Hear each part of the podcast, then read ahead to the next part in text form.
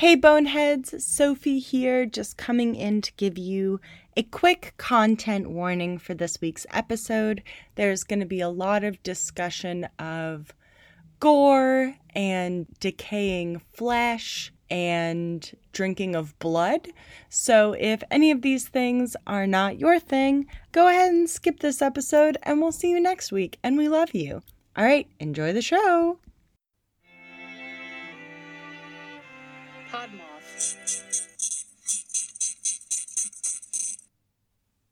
What time is it? Let me check my watch. Oh, it's bone o'clock. In olden days, a glimpse of femur was only for morbid dreamers, but you're not alone. Bring anything bones. Two goofy gals with deathly interest go on a skeleton inquest in your headphones. Anything bones.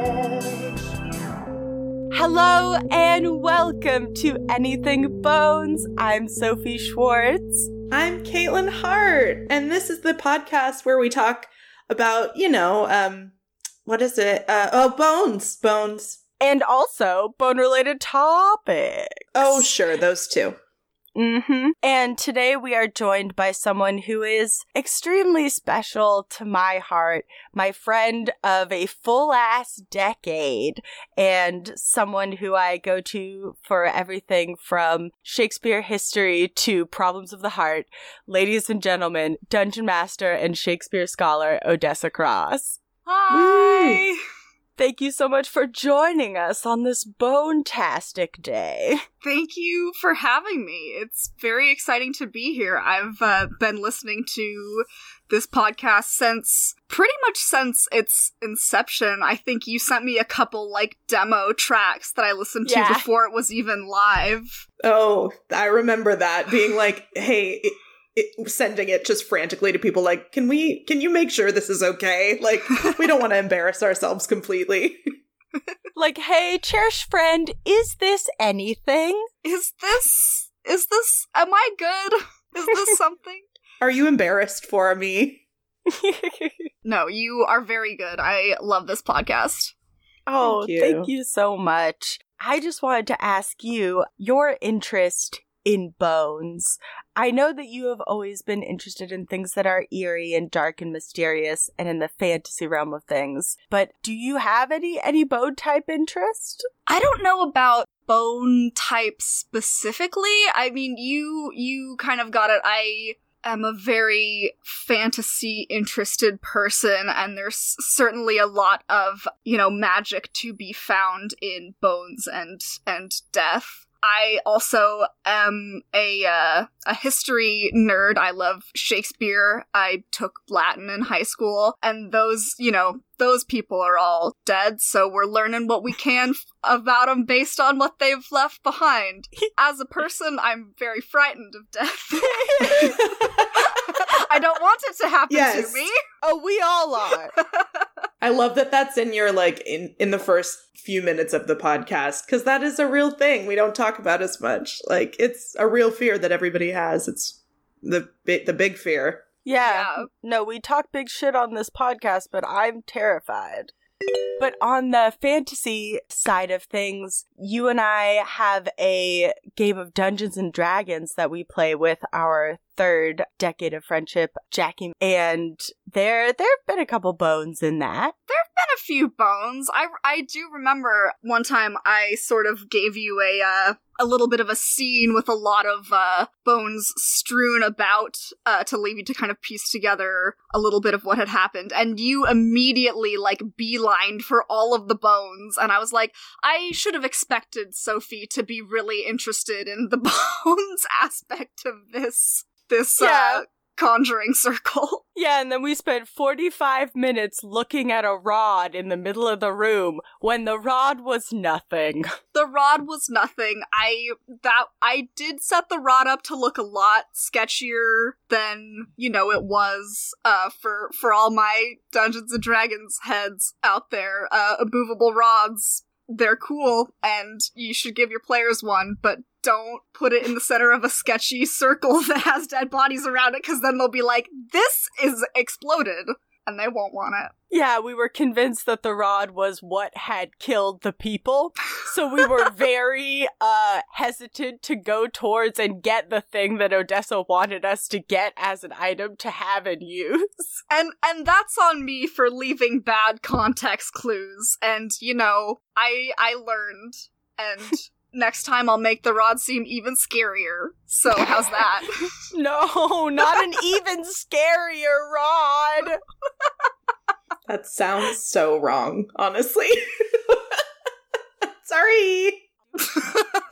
but speaking of fantasy and magic, Odessa, I believe you have some some bone related research to share with us. Yeah, I that's a great segue. This whole thing talking about my interests has all been really setting me up super nicely because I researched something that's uh, super up my alley. So to uh, to kind of start us off, and Sophie already knows where this is going, but I, Caitlin, I don't think you do. But what comes to mind to the two of you when I say the word necromancy? Dark magic, spooky, and scary. A cauldron, maybe? Ooh. I'm thinking, well, I'm thinking bones. I'm always thinking bones. I'm thinking of the great novels of Tamsin Muir.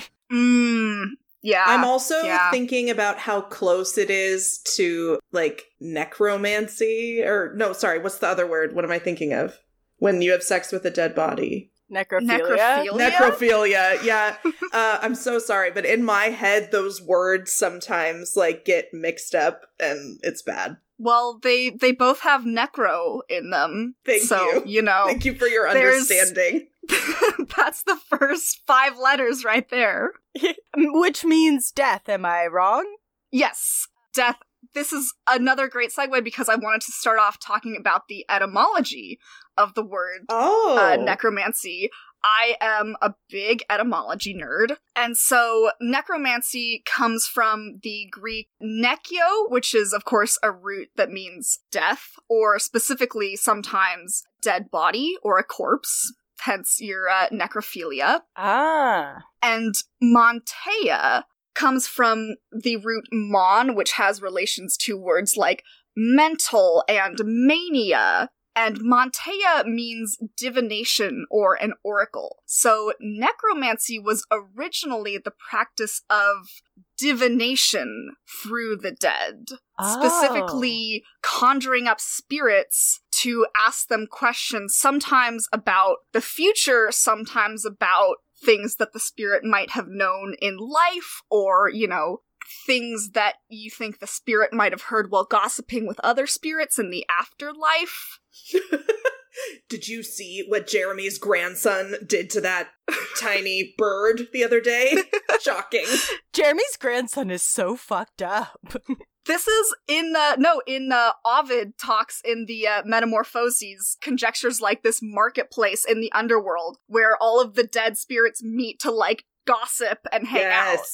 I Yes. love that. I love that. That's amazing. I want to go on a visit. Yeah, yeah. I want to come back.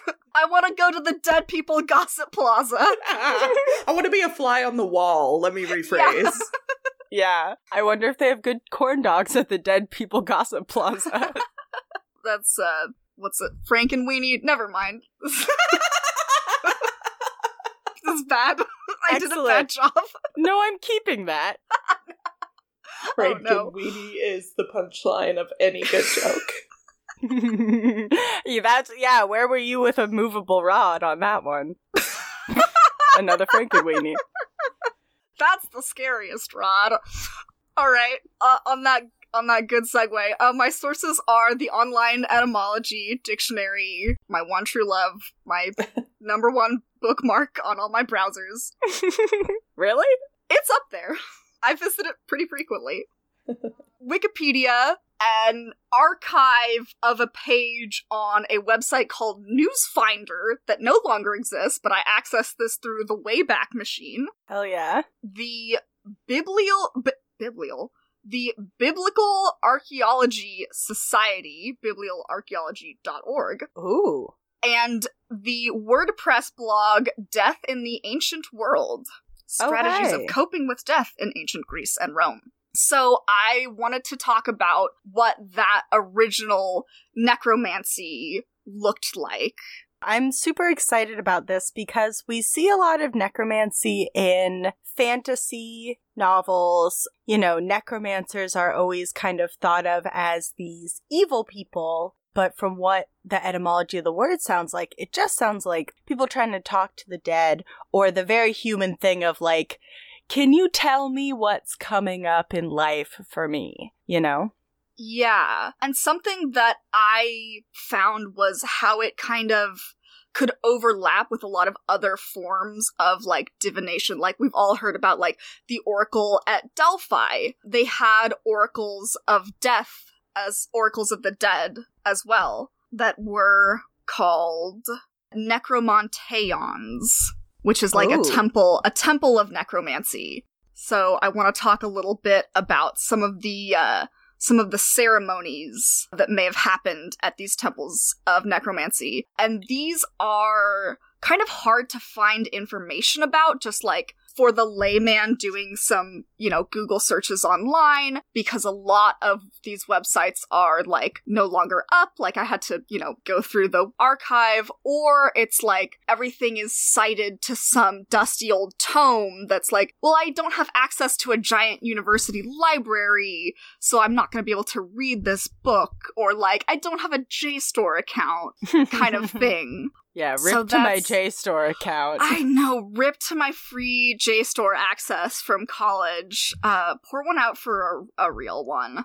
But one of the other things that makes it kind of hard to like find information about these necromantic practices were that often inherent in the in the ritual was like swearing the person to secrecy.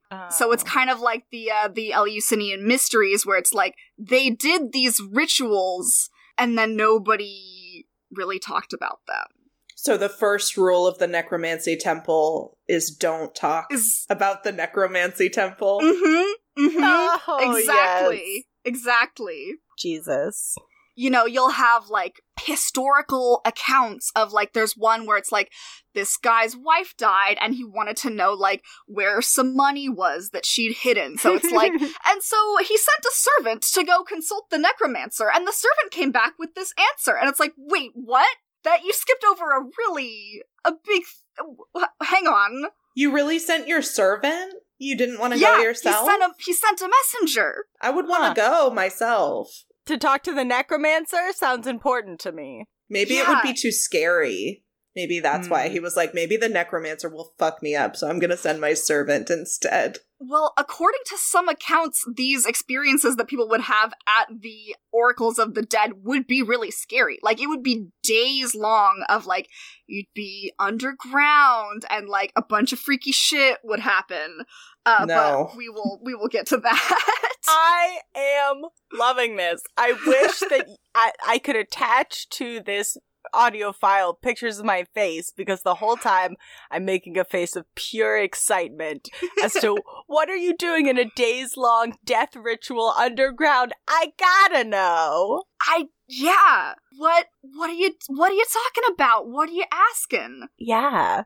So the earliest known record, I think fictional or otherwise, that we have of necromancy taking place is from the Odyssey. In book 11, uh, Odysseus is instructed by the like witch goddess Circe to go to a particular place and do some things that seem to line up with other records of how necromancy would be would have been performed which is he goes he digs a trench in the ground and fills it with like offerings to the dead and then trigger warning for animal death sacrifices a uh I think it was any black animal. Odysseus sacrifices a black sheep and you let its blood pour out on the ground and then the spirits of the dead in the Odyssey they come and he lets them drink the blood and then they, you know, tell him like the the truth. What's what he needs to know? They have to feast, and then they'll tell him his business. Yeah, That's what I was yeah. just gonna say. They're like, I'm hungry. I need a snack before I tell you what you want. Yeah, exactly. They're like, I, I, the journey here from the underworld was crazy. I like, we'll talk, but I really need a snack first. I could not stop anywhere. they didn't have any 7-Elevens on the banks of the River Styx. They have one, but it was closed. It was closed. I know. All I wanted was a taquito and a Slurpee. Damn it! Before I tell this guy his fucking shit. This blood will do fine, I guess. So that's one kind of necromancy. Another is a lot tamer, which is, you know, you go to sleep, maybe you sleep near like the grave of the person, and then you, you know, have some special dreams. There is one that I want to go into in particular because I found a really good, like, record of what this process would have been like. But this oracle is very interesting because it's the oracle of Trophonius, and Trophonius is like one guy. He's like this old, like, you know, hero god spirit. So it's like, you know, you wanna you wanna get an answer to your question and go to an oracle of the dead and it's like, well, we got Trophonius here. We don't have we don't have anybody else on our speed dial. I'm sorry. I'm looking to talk to my grandpa. No, I'm sorry. We have Trophonius. He can do a pretty good old man impression. Hi. No, I'm. I'm sorry. I'm here to talk to my great aunt. Hello. Trophonius! I'm I can Trophonius. I tell you what, I saw your grandpa. He's sitting on a rock over there. He just ate a cracker. nice. Thanks, Trophonius. Uh, Thanks, Trophonius. Goodbye. Bye, Trophonius. Bye, Trophonius! That was really helpful. Thank you. Oh, Trophonius. We love that guy. Okay, so this these rituals of the Oracle of Trophonius. So these pilgrims, you know, they would come here, they would have to stay in a specific building for like a couple of days. Like you go on this pilgrimage, you gotta talk to Trophonius. They day one they won't even let you in. They're like, take a load off, sit down. Like Trophonius will see you when you're ready Mm. And not before. they also had to not take hot baths and could only bathe in the uh, nearby river. So I don't know if that's a thing for all death oracles, but apparently Trophonius likes them stinky. He's got to smell that you're there. that's a Yeah. that's a Rasputin thing too. I feel like Yeah. He was also stanky. he liked to bathe in rivers. I feel like and liked to be gross. He was also an oracle of sorts. Yeah, yeah. That's why I thought of it. Hey, you hear that thing about how celebrities don't bathe their children? They're training them to be oracles. Damn it. If you put that out there, someone will believe it.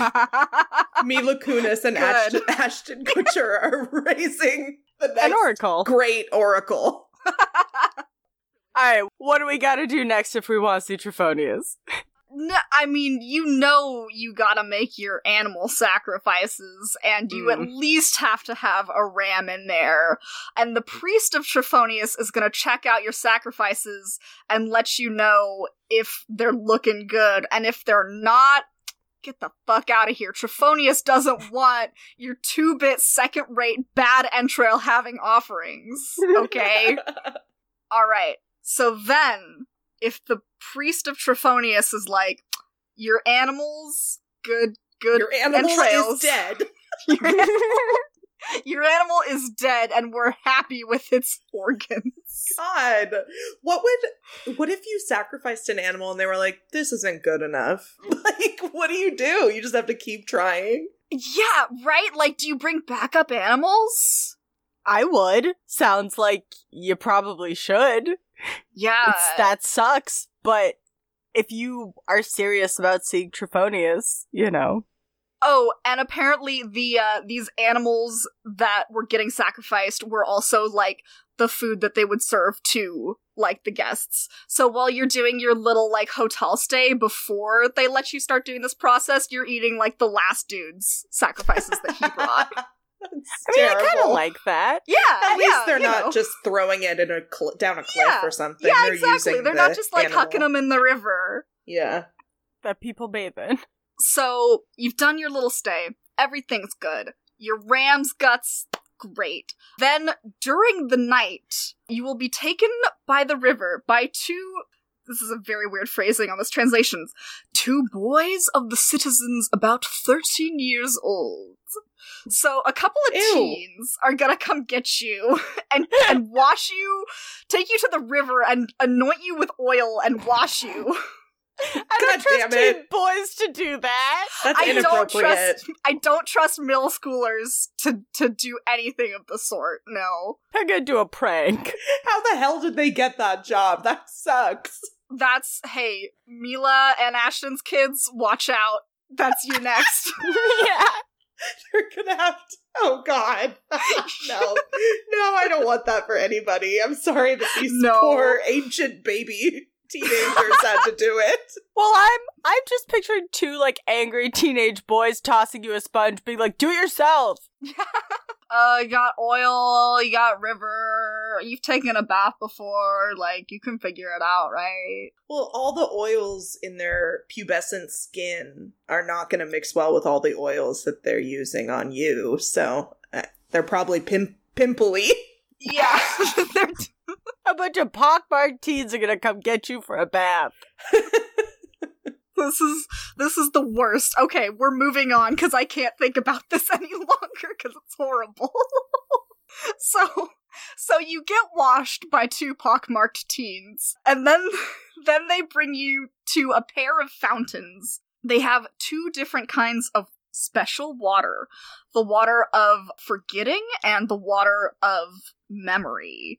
And first you drink the forgetting water so that, you know, you will be no thoughts, head empty, perfect blank slate. And then you drink the memory water so that you will be able to remember all of the stuff that is about to happen when you have your great visit with Trophonius.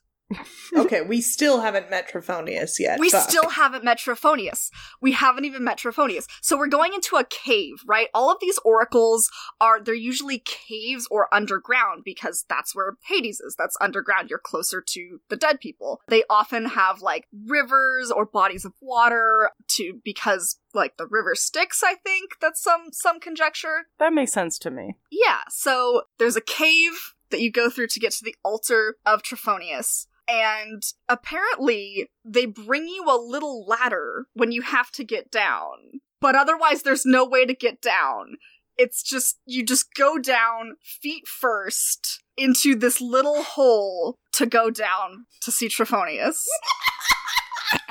with your barley cakes kneaded with honey in your hand. No explanation on this is given, by the way. You just gotta have a snack when you go see Trophonius. I mean, it's the stack for you. Is it for Trophonius? How am I supposed to climb the ladder with a fucking cake in my hand? Mm-hmm. Mm-hmm. Very good questions. I'm getting very like Harry Potter and the Chamber of Secrets big vibes here. Yeah, yeah. I'm I'm feeling that.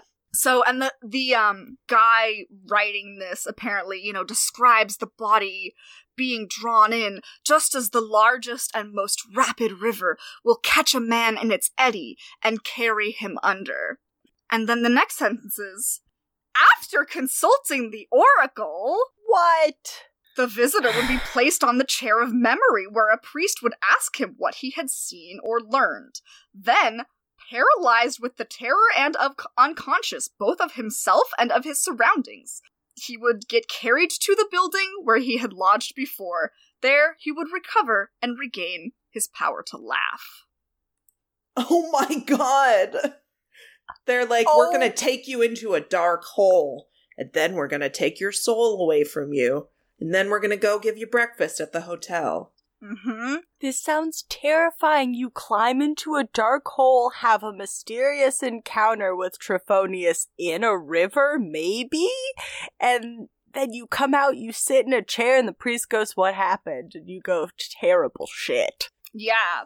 I'm not going to get too into this, but this blog post that has this this experience like recounted then goes on to talk about the similarities between this experience and people who have had near death experiences and what those experiences have been like for them. Which, granted, I think most near death experiences don't start with being taken to a river by a couple of pimply teens and set down a ladder with honey cakes in your hand, but I think it's a really interesting comparison that they've drawn. Yeah, well, maybe that is akin to what you experience when you get dropped down a dark hole. Yeah. I mean, and it's it's one of those things because it's like I, you know, I'm a skeptic, but I also in my heart want to believe. So like I'm not going in there thinking like, "Oh, they're definitely going to talk to Trophonius," but you know, whatever happens down there, like maybe Trophonius is down there. Like who am I to say?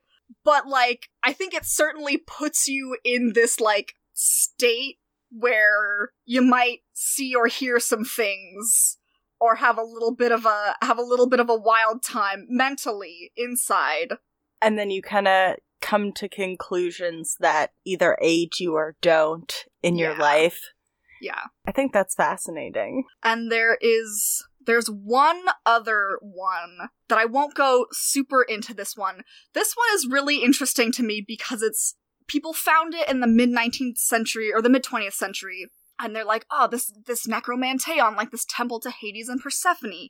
It has all of these underground things and like tunnels and these are these pieces of food and so the pilgrims must have gone on this really long journey and then here's the big hall you know the big room underground where they would have like seen the visions and like oh what's that on the other side of the room? It's like are these pieces of the uh, theatrical crane that the priests might have used to like hoist themselves in the air and pretend to be spirits?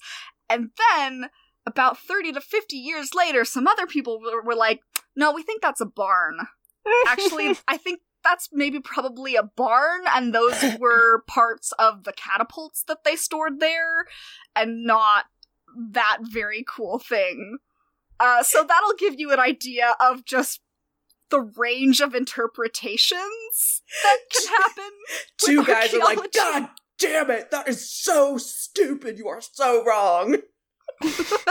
it's a barn you idiots oh god. Wow. Ugh, that's amazing. I love that. I'm on the side of the guys who want it to be priests flying around being like, I'm Trophonius. I really want it to be flying priests. I just want it to be like the most ridiculous, like immersive theater experience ever. Like, eat mm-hmm. your fucking heart out, sleep no more. yeah, these priests are coming for your wig. But yeah, that's a little taste of uh the origins of necromancy and and how people might, you know, the experiences that people might go through whether they be like these wild waking hallucinations or just like you have a nap next to a grave and you dream about, you know, old old Trophonius.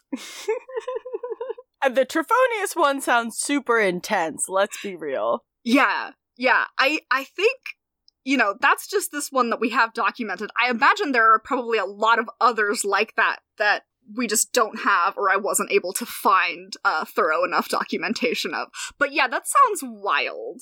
I don't think I'd want to do that. No, I I think I'll pass. I'm good. Thank you.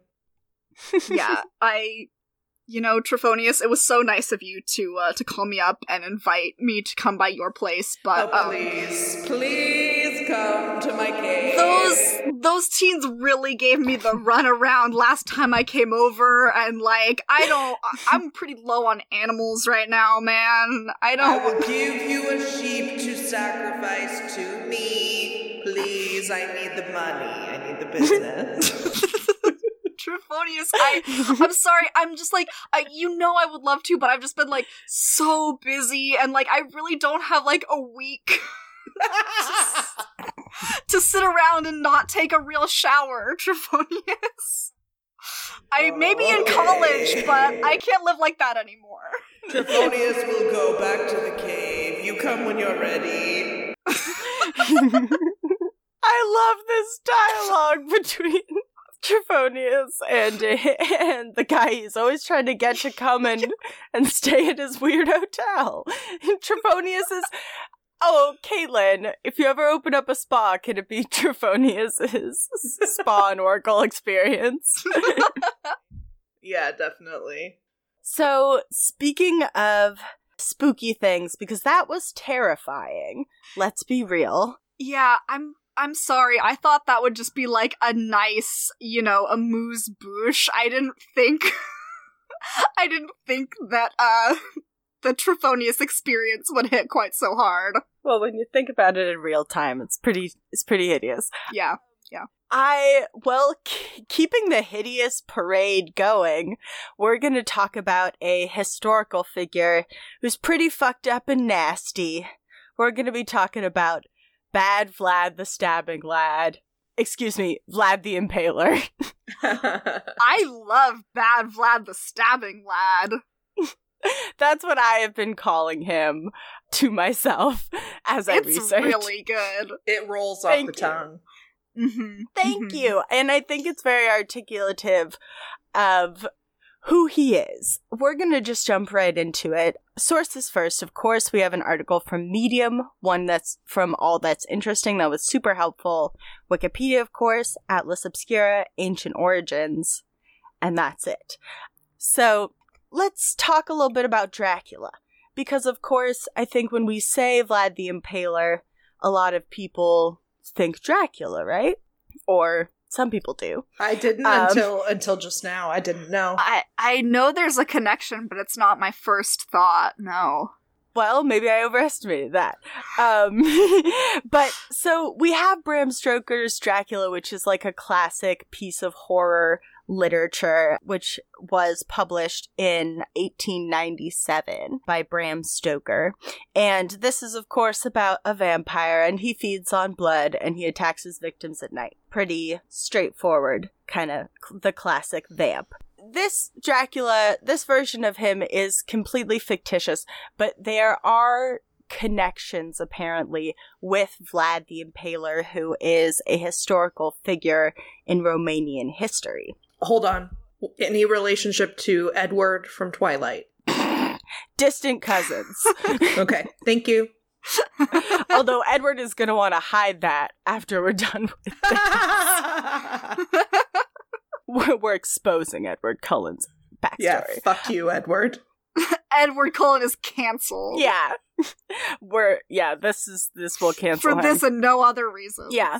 So, Vlad the Impaler was the ruler of an area called Wallachia, which is part of present day Romania, and he was doing his nasty thing in the mid 1400s. So, historical record, again, a little bit like the necromancy, is kind of spotty in this time. Vlad the Impaler, also known as Vlad the Third, because we're going to get a lot of Vlads in this story. I'm sorry. So he was probably born between 1428 and 1431, and this was a really tumultuous time in Wallachia. Vlad was probably born to his father when his father settled in Transylvania in 1429. So we're getting some hints of vampire, mm-hmm. because as we all know, I mean, this is profiling, but you know, a lot of vampires are said to be from Transylvania. So his mother was a queen who came from a Moldovan monarchy, and his father was Vlad II Dracul. Uh-huh. Yeah, so we're so you kind of see where stuff is coming together here. Dracul, of course, we're getting some more etymology, is connected to dragon. His dad was part of this Christian crusading order called the Order of the Dragon Ooh. which sounds scary and in this present era a little racisty. Yeah, sounds sounds terrible. Yeah. But, you know, Vlad also had two brothers, Mircea and Radu, who will come up later. So Wallachia is in kind of a sticky spot because they're kind of right next to the Christian ruled Europe and also the Muslim ruled Ottoman Empire. And Dracul's territory was kind of in this zone of turmoil between these two kind of clashing religious empires. So he grew up in a time of a lot of like violence and chaos. His dad and young Vlad had an opportunity to go on a diplomatic visit to the Ottoman Empire, and when they got there, they were actually kidnapped. Oh, so Oh, don't you hate that when your family, I mean, can a vacation ever just go according to plan? I mean, it sucks, especially because they were like, here's the deal. We're gonna let dad out, but we're gonna keep all your sons. Oh no. And dad agreed. Shit. Dad! He's like, I'll just make more. No. Oh no. He's like, it's the 15th century. I don't. I'm fine. I'll, I'll have five more in the next week. yeah, honestly, like, in one of the articles I read, it said that it was like this, he deemed it like the safest decision for like his nation or whatever, but he also left his young children behind to be tortured for years by, you know, their Ottoman prisoners. So, you know, it's a, it's a sticky spot. Yeah. So at this time, the princes did end up, like Vlad and his buddies, did end up getting educated in this time, but also horribly abused. Back at home in Wallachia, there's a coup, and they end up over overthrowing Daddy Dracul, and they kill they. I'm laughing because this is horrible, but uh, Daddy Dracul is killed in the swamps behind his house while his older son is being tortured, blinded, and buried alive. Whoa. Jesus Christ. Yeah, and we haven't even gotten to Vlad the Impaler. He's still a kid. This is This is his his dad his and his brother. Yeah. Killed in a swamp, tortured and blinded. Anyway, so I wrote here, so we're already having fun. Ooh. So Vlad the Third, Vlad the Impa- later to be Vlad the Impaler, was freed pretty soon after his his family's death, and he ends up at this time using the surname Dracula, kind of to pay homage to his dad. oh. Uh huh. Okay, so here's where things get a little bit confusing in Wallachian history. So in 1448, our hero Vlad returns back to Wallachia to take the throne from Vlad from Vladislav II. He's the guy who ki- who killed his dad and took his throne. Our Vlad gets the throne back, but a couple months later, uh, Vladislav says "fuck you," brings his guys back, takes the throne back. Then, in 1456, our Vlad says no, fuck you, and takes his army back and takes his throne back uh, for real and is able to secure it. So, lots of turmoil. So, there's a legend that our Vlad personally beheaded Vladislav on the battlefield, and that's just his first taste of violence because it's going to get a lot of worse. Ooh. And once he was back on his dad's throne, it was time to roll up his sleeves and get nasty with his reign of terror. As the historians would put it. yes, obviously rephrased by me. So, after he takes the throne back, he's still got a lot of enemies of his own to contend with. A lot of people thought that Vladislav was a better ruler, so they're not super jazzed to have Vlad back. So, Mm. and this leads to a lot of little rebellions uh, in his area. And so he's like, well, I've got a solution to that. Why don't I just invite them all over for a banquet? Oh, this is not going to go well. There's no goddamn way. I have seen Game of Thrones. I think it's gonna be really nice. I think they're gonna have a nice dinner party. They're really gonna bury the hatchet. You know, they're gonna find common ground. They're gonna make each other laugh, and and they'll walk off into the sunset together. Beautiful, happy ending. I'm gonna send you a picture of what happened at the banquet. Oh no. Oh, those are those are men on kebabs. Ouch. What is this guy at the table eating? I I don't what is on the plate? Like is that a chicken or like oh, this is so chaotic. So, unfortunately for his guests, the party was not what it seemed, of course, and Vlad had his guests stabbed to death, and then their still twitching bodies impaled on spikes. Uh And and what I've sent is an artist rendering where Vlad himself seems to be watching this happen while eating a nice dinner. yeah, he's I was gonna say, I love that it's just a little table set for him. He's like, I wasn't lying. It is a dinner party just for me. he looks like Dumbledore in this picture, by the way. I mean, there I can just send you later some other portraits of him, but he kind of does look like that. He's wearing a funny hat. yeah. And this is just kind of the beginning of this kind of behavior for him. It can be said that he brought stability and kind of safety to the region, but he also like super, super, super enjoyed killing people. That was, he really liked it. He actually wrote about how much he liked it during one of his campaigns against the Ottoman Turks in 1462. He wrote, quote, I have killed peasants, men, and women, old and young, who lived at Abissaza and Novoselo, where the Dube flows into the sea. We killed 23 23,884 Turks, without counting those whom we burned in their homes, or the Turks whose heads were cut off by our soldiers. Thus, your highness, you must know, I have broken the peace. yeah, you bet you did. He sounds like a fucking psycho. From this, we can extrapolate he liked his job.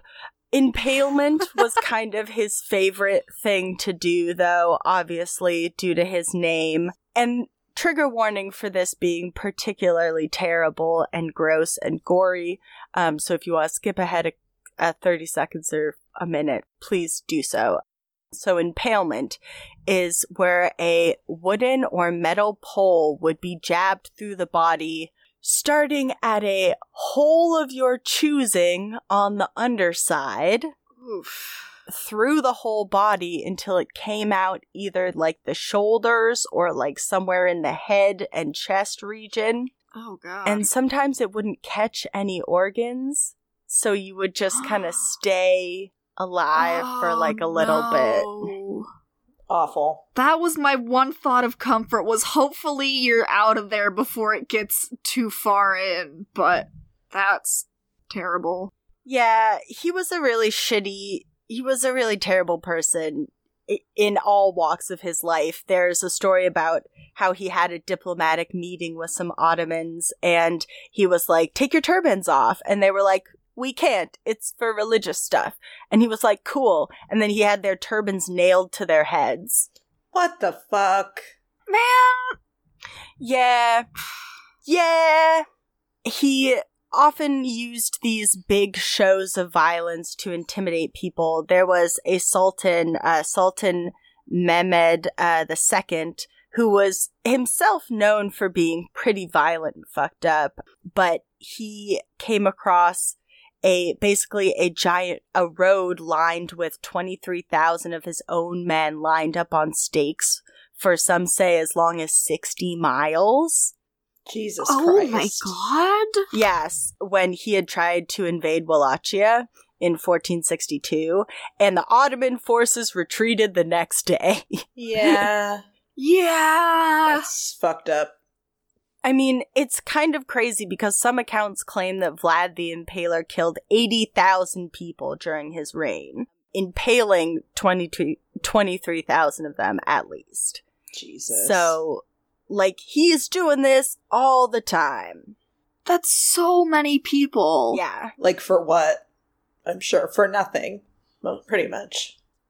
to keep his throne, Yeah, basically. yeah. This is because he was in such a spot between two empires that were constantly trying to get his small piece of territory. He was like constantly fending people off. So I think, and plus he'd experienced a lot of violence as a child. I'm not explaining away this. I'm just saying this is possibly where his head was at. Yeah. And speaking of where his head was at, um, Ah. his reign ended in 1462 when Hungarian forces take him prisoner and they install his brother instead to his throne. And the Hungarians are like, we don't want to kill him, but we don't want to risk war with the Ottomans, so we're just going to take him prisoner. But then he gets released and is beheaded in a battle against the Hungarians later. And then it's said that they took his head back to Constantinople and gave it to that Sultan Mehmed II who had all his guys lined up on the stakes. They gave him his head and they put it on the city gates. But here's my question. How did we get Dracula from this guy? Yes, yes, that's what I want to know. One small account. There's an account that, according to one legend, Vlad Dracula was enjoyed dipping his bread in the blood of his victims. Okay. One guy Oh, writes gross. it down that he dips his butter in blood and now he's a fucking Yeah. vampire. There's a lot of blood drinking in this episode. Right? That's why I was so excited when you started bringing out blood sacrifices. I was like, oh, You know who else? you know who likes blood. But so the next question is, where is he buried? Because Mhm. you would think a guy like this would have a pretty kick ass tomb, right? From everything that we've talked about on this podcast. There are three potential places where he could be buried. Contestant number one is Comana Monastery in Comana, which is in Romania, and it's near Bucharest. And they think that this is likely where he's buried because it was built by Vlad in 1461, so it makes sense he'd be buried there. And in the 70s, during excavation, they found a headless body buried there. So they think that might be him. Other experts think that he is possibly interred at Snoglov Monastery. Snuglav. I love Snoglov. Who doesn't? I don't know. So experts claim that it was founded by the grandfather of Vlad the Impaler, and some say that Vlad constructed it himself, but like we said, super fuzzy backstory, like history time. But we also know that like the the monastery dates from 1408. Vlad was born in 1431. He didn't build it. So they think that maybe he's buried here because it's possible that he died near Snoglov Lake and that it would be easy enough to bury him there. And another common line of reasoning for this was that Vlad's followers didn't want their leader's body like defaced. So they wanted to put it in somewhere that was kind of remote. And this place is super remote. Until recently, you could only visit this monastery by getting in a fucking rowboat and rowing your ass to it. No, thank you. so they think that he's buried like deep within the church floor and that for his tomb there's like a false coffin above it that's filled with animal bones and then his real tomb is underneath. And the church was excavated in 1933. It's like some national treasure shit. Oh, people love a false coffin, right, Katoon? I, I mean, I do. I love it. Yeah. I love it. So they did find a false coffin, and it was filled with human and horse bones, but they didn't really find. He was a centaur. Dracula was a centaur! You've cracked this wide open. So th- there's, other than him being a centaur, there's not a lot of evidence that this is him. And they didn't find anything else underneath that. The third place is wild. Estonian uh, scholars believe that they might have found the location of his grave in fucking Naples, Italy. It's a little ways away. It's super random. They've discovered evidence that suggests that, like, he was taken prisoner and ransomed to one of his daughters in Italy. And their evidence is that there's a headstone in Naples, Piazza Santa Maria La Nova, that has images of the hou- Transylvanian House of Carpathians. And there's like a bas relief that has uh, symbols of like a dragon and two opposing sphinxes, which is represents the city of Thebes, which is connected to part of his naming convention in Romanian, which is Vlad Tepe. Oh. But this is all unconfirmed. But here's the real thing. I've cracked it wide open. Are you ready for this? yes. It's a fucking trick question.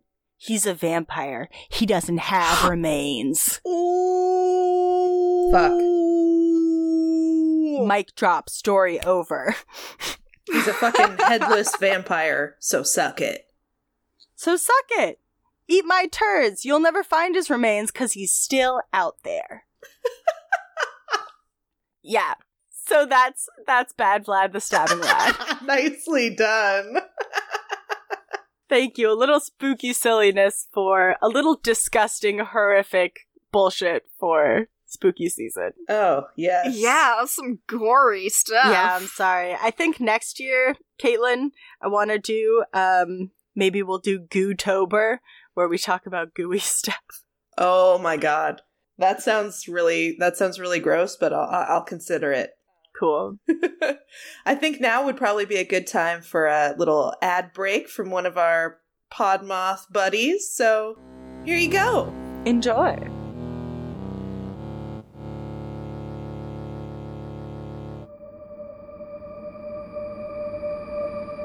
The South overflows with history and character.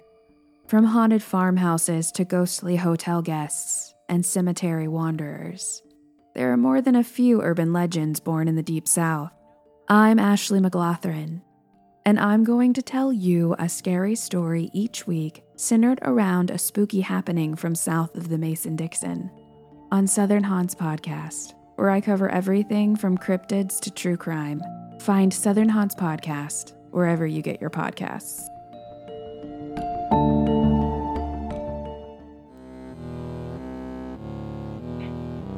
Now back to the show. Oh boy. Okay, so I'm gonna finish things off. This is Caitlin, by the way. Hi, everyone. So Hi, Caitlin. we were t- hi, hi, Odessa. Hi, Caitlin. Hi, Sophie. All right, down to business. So I'm gonna tell y'all. Uh, uh, okay, I'm really sorry. The goriness is not gonna stop. Uh, It's a gushy one. it's October. It's spooky season, um, and I also am always gonna be in- interested in a murder. So I decided to uh, take it back, not as far back as y'all, but uh, we're going to be in the early 1900s in LaPorte, Indiana, and I'm going to tell you about serial killer Belle Gunness. Fuck. what a name. Yes. Not Beauty and the Beast Belle. This is fucking Belle Gunness. This is Belle Gunness. She is the beast. yeah, she is both the beauty and the beast. And honestly, just like before we, like right at the top of this, I'm going to send y'all a picture of her. Yes. Who is the monster and who is the man? Oh God. This lady is uh, is coming to my house to fuck me up. I'm getting Mrs. Trunchbull from Matilda vibes a little bit. Yeah. The eyes are haunting. yes, they are. She looks mean. Yeah. This lady. Oh, she was.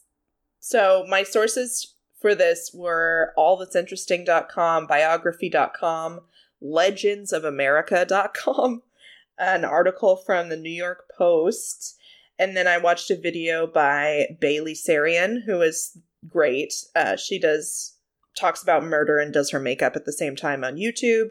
And then I listened Oh, I think I've seen some of yeah her she's stuff. she's great um did a good episode on this lady and then i also listened to a two-parter on her from last podcast on the left and um so about three hours of content from them on on Belle Yeah. uh, so if you're really into that, uh, check them out. I was laughing and also horrified. It was episodes 374 and 375. So Belle, Belle was not her actual name. She changed it when she left her birth country of Norway. Uh, she was born in 1859, Brynhild Paulsdaster Sorsteth. and I totally butchered that and I don't care. Brynhild, though, is quite a name. Brunhilde. Brynhild. I love it. Um, Why so she- change? yeah, well, she was the youngest of eight children. Her dad, Paul, was a stonemason, although Bailey Sarian said he was a traveling magician. So I don't know where that came from. I couldn't find that in any of my sources, but I was like, hell yeah. I God, I wish. Her mother's name was Barrett. So she was raised on a small farm in Norway. And so she was used to like working in the fields, heavy labor, and ended up being somewhere between five nine and six feet tall. And she probably weighed about 200 pounds. So she was like a tall, like a dense woman. Yeah. We love, we love a tall, dense woman. I am one. Yes. we love a Yeah. big dense Yes. lady. I don't think I could do it. I don't think that's the only comparison I'm going to make to her. So she uh, she works on the farm, and then she works as a servant for another like a wealthy family. And then in 1881, she decides to follow her sister, who emigrated to America already. And so Brynhild moves to Chicago, Illinois, uh, where she decides to change her name to Belle. I believe she changed it to Belle Peterson. Gunness is her married name, but we're not there yet. Hmm. So she's in Chicago, and the main reason that she's there, and really one of the main driving forces in her life, she wants to be wealthy. It doesn't sound like her family was like really poor or anything, but she's just like the the big thing for her is like I want to be rich, and she's Mm. going to do anything she can to get there. So she marries a guy named Mads Albert Sorensen in about about 1884 and he is a he's a department store night watchman. A decent job. Yeah. Boring, Yeah. decent job. And they the timeline as we kind of know in older stories, the timeline is a little bit fucked up. Last podcast on the left said that she was with this guy Mads for like 10 years and then kind of shit went down or maybe it was even 20 years. I don't know. The timeline is all kind of weird, but she was with this guy Mads for a long time. At some point, they decide to open up a candy store in Chicago. That's, I guess, night watchmanship wasn't going very well or something. So far, this is, you know, wholesome. She met a fella, they're opening a candy Well, store. yeah, when's the other shoe gonna drop? okay, how about the candy store mysteriously mysteriously burns down about two months into the lo- into the business, which is not going very well, by the way. That shit insured? Oh, you know it is. Hey. So the store burns down, it's investigated, and they're like, Yeah, I don't know what happened. It was an accident. I don't know. So they get their insurance payout, and they, I guess, they get a new house. They also, at some point, have a bunch of kids. A couple of them do die uh, as infants, which did happen a lot. But one of my sources said that they collected life insurance policies for these children as well, but I'm not sure about that. It's also a little bit unclear where these children came from, like if they were hers or if she adopted them or was like Just like fucking found them, was Yeah. like, hey, yeah. you're my child now. Yeah, I mean, you know, like uh, like a baby farm type situation. Oh no. Yeah, so we're not sure about that. Last last podcast on the left seemed to think that she might be um, unable to have children of her own. So I, I'm not really sure, but there are a bunch of kids in the picture. They are living off this insurance money from the candy store that burned down, and then. You know, I think now's the good time to continue with our insurance fraud. So her husband, Mads, gets a $2,000 life insurance policy.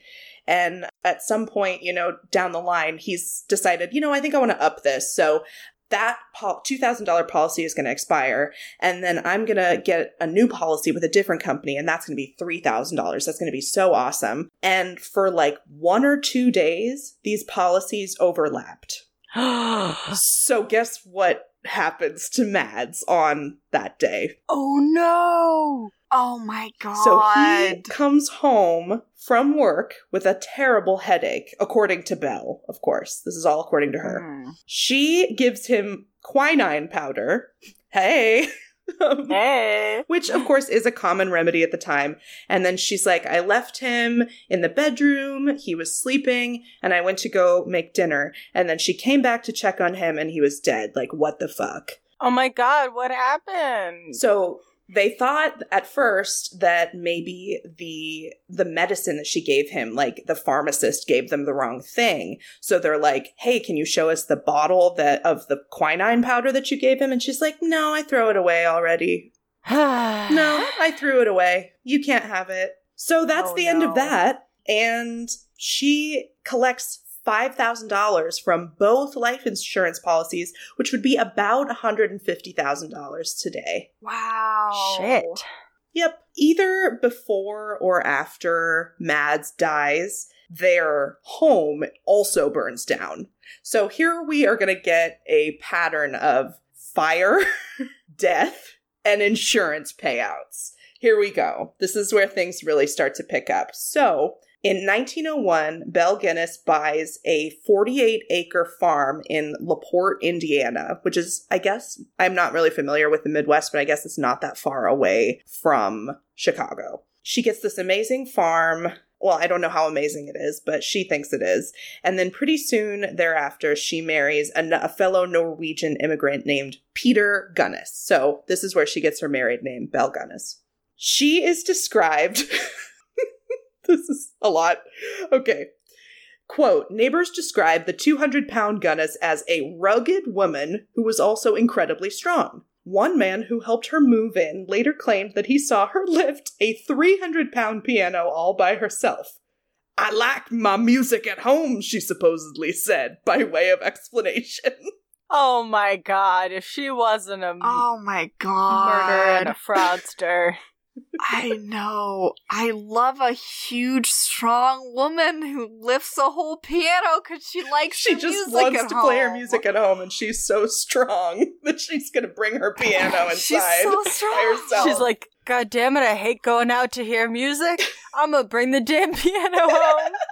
I got my five grand. I'm gonna get this damn piano. I do want to mention that I don't really like the emphasis on her weight that is like Yeah. throughout all of my sources. It's just like not necessary. Yeah, people love to bring that up. Yes, of course. But, you know, tragedies seem to follow her wherever she went. Like, I don't know why. Like, she's such a great, strong lady. Like, girl power, you know, what's wrong? She ends up, so her husband, Peter, has a couple of children from a previous marriage. His wife had died, I believe, and then he married Belle. Uh, his infant daughter dies suddenly, and it, it- like they're they're like I think it's natural causes. You know, infants unfortunately died a lot back then. It was really hard to get a kid past age two or three, so nobody really thought anything of it. But this is a sus- this is a suspicious death in a line of suspicious deaths with this bitch. And the the next story is pretty fucked up. So not only does Peter's infant daughter die, then pretty soon Peter himself is also dead suddenly. The coroner Wow. describes his uh the incident that caused his death as quote a little queer, but believed Oh, that it was was an accident.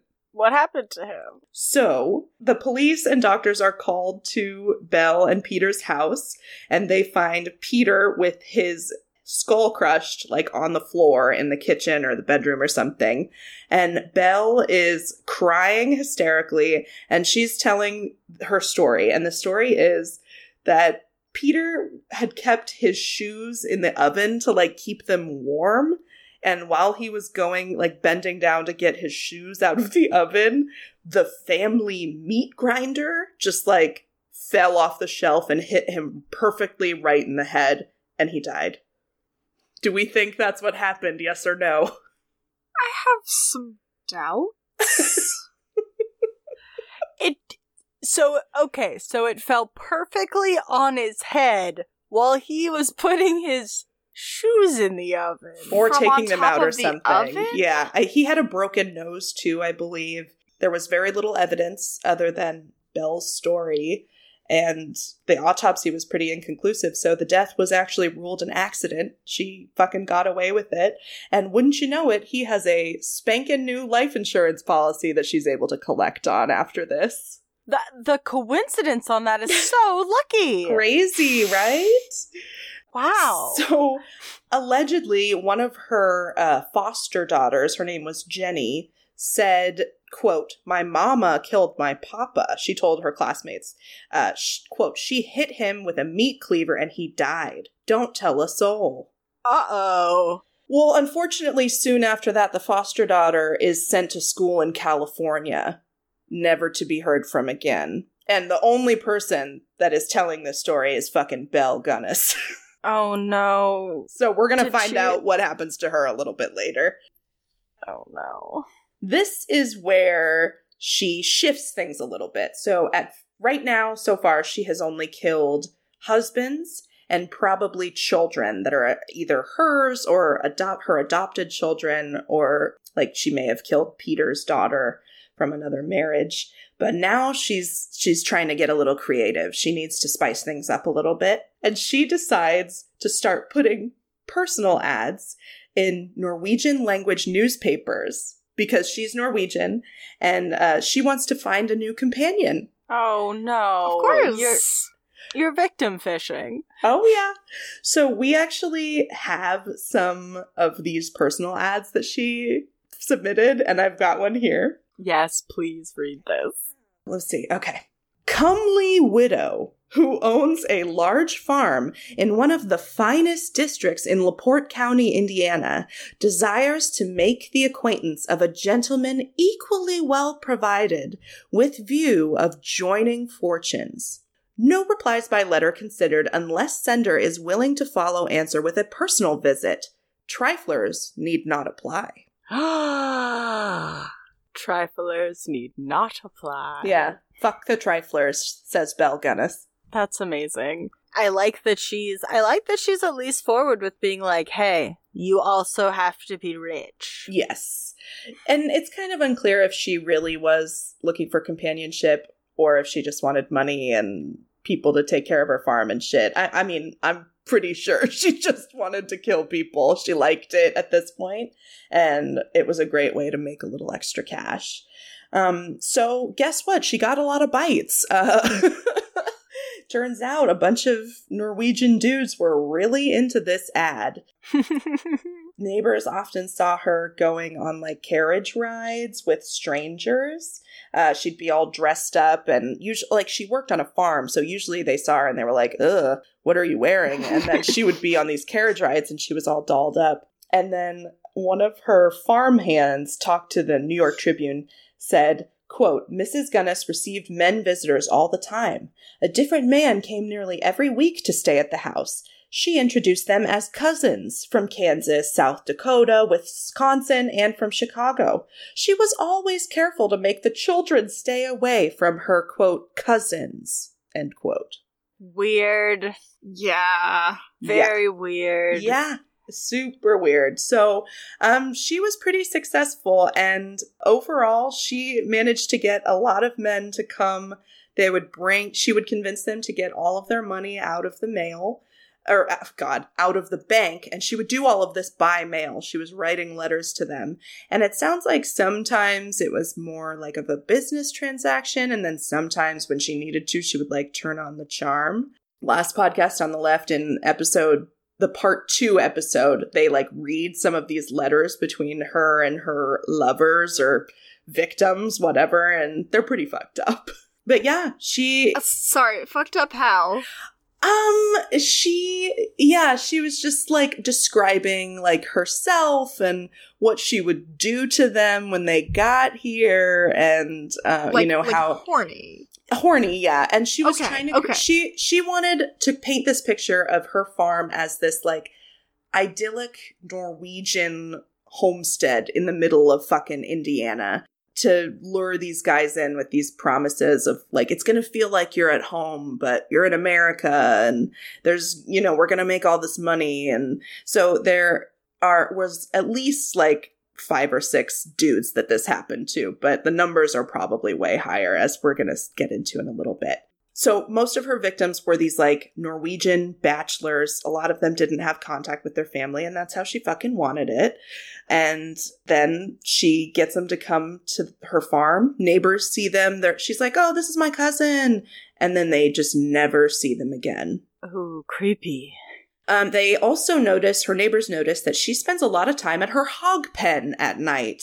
Wonder what the fuck Oh, she's doing there. What? She also no, no, no. she also seems to have a lot of wooden trunks and men's clothing all of a sudden. She there's one source that said she had like a room full of trunks and clothing, like men's clothing specifically. And all the dudes coming in are like, "Yeah, that's totally chill." That's so fucked. That's not true. Yeah, I know. So, in about 1906, she connects with her final victim, probably. His name is Andrew, uh, Andrew Helgelien. Lloyd Webber. Helgelin. Yeah, it's Andrew Lloyd Webber. Yeah, Andrew Lloyd Webber. he survived Belle Gunness. No. and wrote Phantom of the Opera. Okay. Um so so she connects with this guy Andrew. He found her ad in a Minneapolis uh, Norwegian newspaper. And uh, eventually over time they're ex- she turns on the romance with this one big time. That she like wants this guy to be on her Mhm. farm and it takes like 2 years. Oh wow. She is determined. And then at the very beginning of 1908, he moves to LaPorte, Indiana, like goes to the bank and withdraws a bunch of money, and then is never, ever seen again, of course. And this has worked for her in the past, but this is her last victim because Andrew has a brother who gets super worried and keeps bothering her and saying, like, where's my brother? Where's my brother? And she comes back with bullshit excuses like, oh, if I knew where he was, I would tell you, like, I'm so distraught. But then sometimes she would say, oh, no, he just went out west. Like, he's fine. So she couldn't even keep her fucking story straight. And that's the thing that's crazy about this lady, too. Her lies weren't even that good. People were just like, well, that's Belle for you. like, she just is a tough old bird. Yeah. a lot I of guess. dudes seem to flock to her. And then never go anywhere else. Exactly. Exactly. So Andrew's brother's name is Isle, I think. A S L E. So he's going to come back a little bit later. Basically, a, this is getting to the end of Belle's story, but a lot of shit is going on at the end here. So we're dealing with stuff with Andrew and Andrew's brother, but then she is also dealing with this local carpenter named Ray Lamphere, and she had allegedly hired him to do chores and do shit around the farm, but he was a local, so it was a little bit different. So she wasn't gonna kill him, but they did have sex. And then when Andrew arrived, apparently he got jealous and she kicked him out. Uh oh. I mean, we don't actually know exactly why, but things were no longer good between Ray and Belle. And he was actually charged with harassing her and uh, he kept being acquitted, but then Belle starts telling people, you know, he's threatening me, he's threatening my children, he's crazy. So she's trying to sow doubt in the towns, like with her neighbors, basically she goes and i don't know why she involves the legal system like she, this is so arrogant to me because she's murdering people but she goes to a lawyer in laporte and she is like trying to get a restraining order or whatever the past version of a restraining order is against this guy ray her handyman and she's like i need to make a will because he's crazy he's threatening me. And then she leaves her attorney's office. She buys some toys for her children and two gallons of kerosene.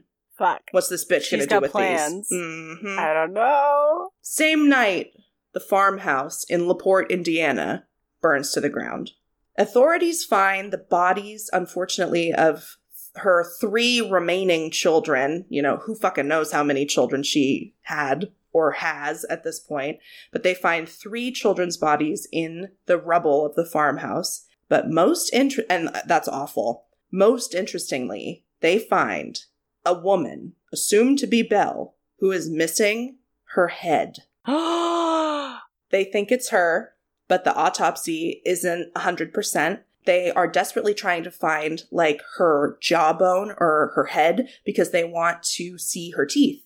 Because dental, there was like one dentist in town. So they were like, if we can find her teeth, this dentist might be able to like conclusively tell us if that's her head or not, but they never really found it.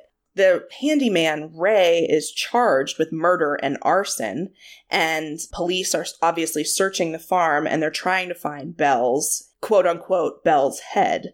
Um, meanwhile, while this is going down, that brother, Andrew's brother, who was really trying to find Andrew, he reads about the fire and then he just shows up at the house hoping to find Andrew. And he's even like helping the police, like digging through rubble and stuff.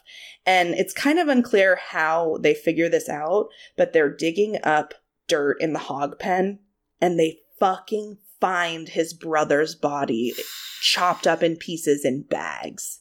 Oh, oh my God. no. Yep.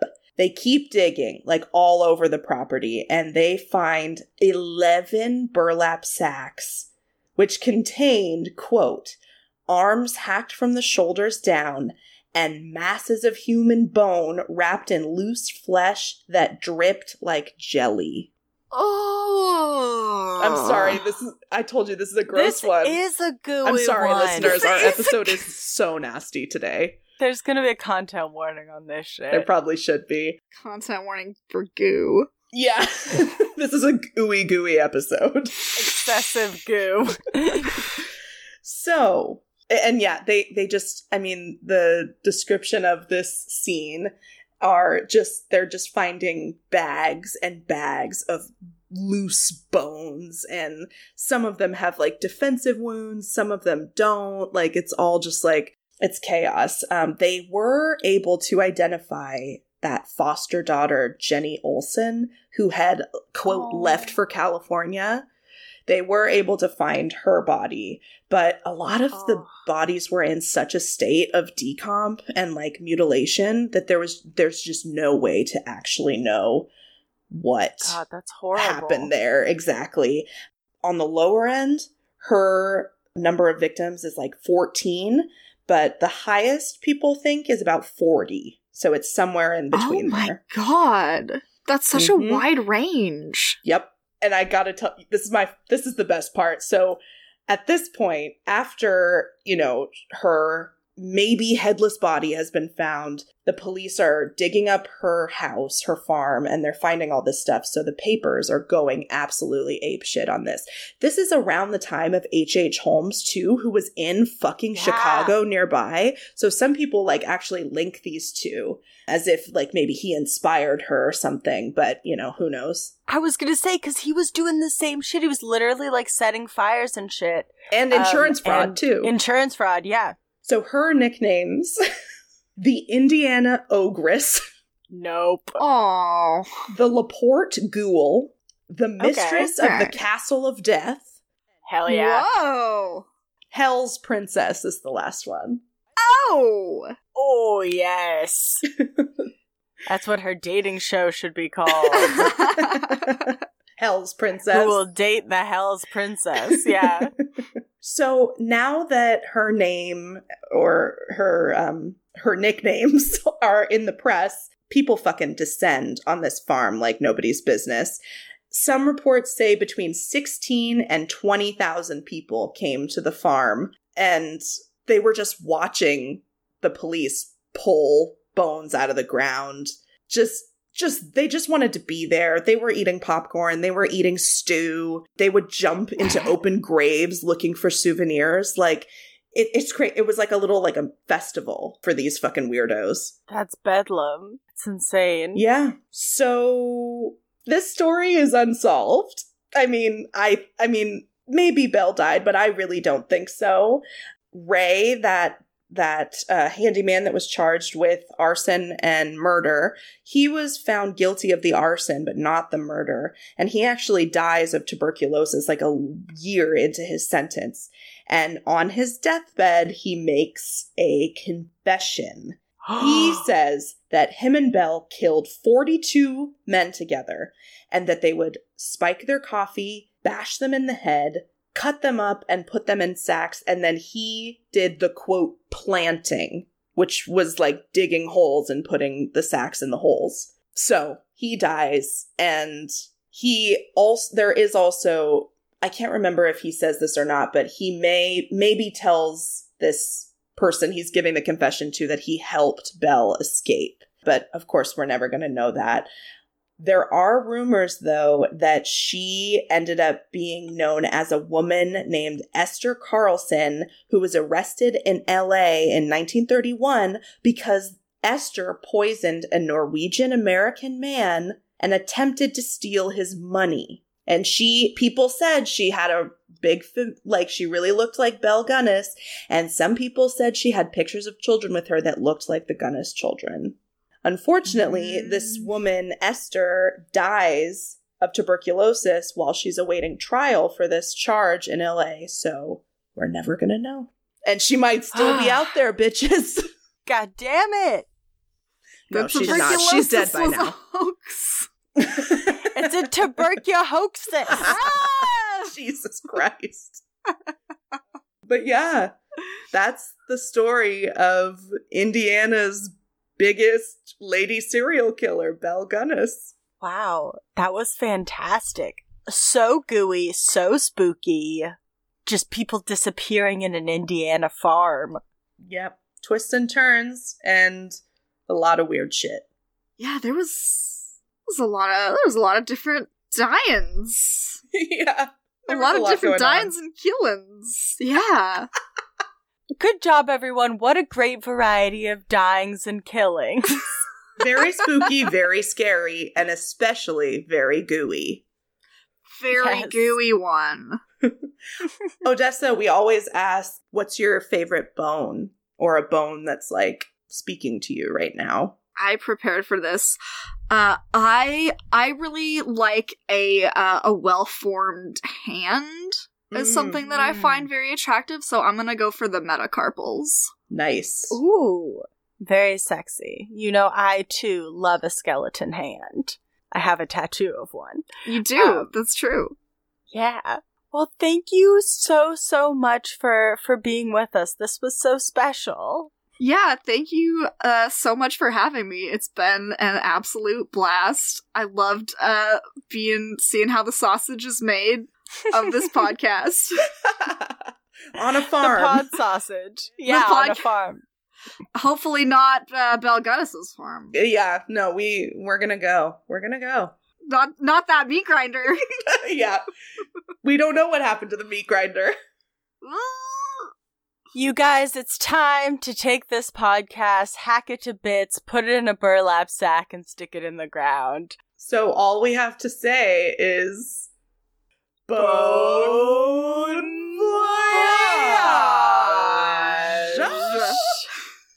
Bye! We love you. Happy spooky season. Thanks for listening to Anything Bones. Follow us on Instagram or Facebook at Anything Bones Podcast or email us at anythingbonespodcast at gmail.com. Thank you to Nick Kruger for our spooky music and Stephen Vetteroff at Chubby Scrubby on Twitter for our jazzy vocals. And thank you to Camilla Franklin at Camilla Strader on Instagram for our beautiful bony artwork. Please rate, review, and subscribe. Trophonius will go back to the cave. You come when you're ready. I'm I'm Trophonius. Goodbye.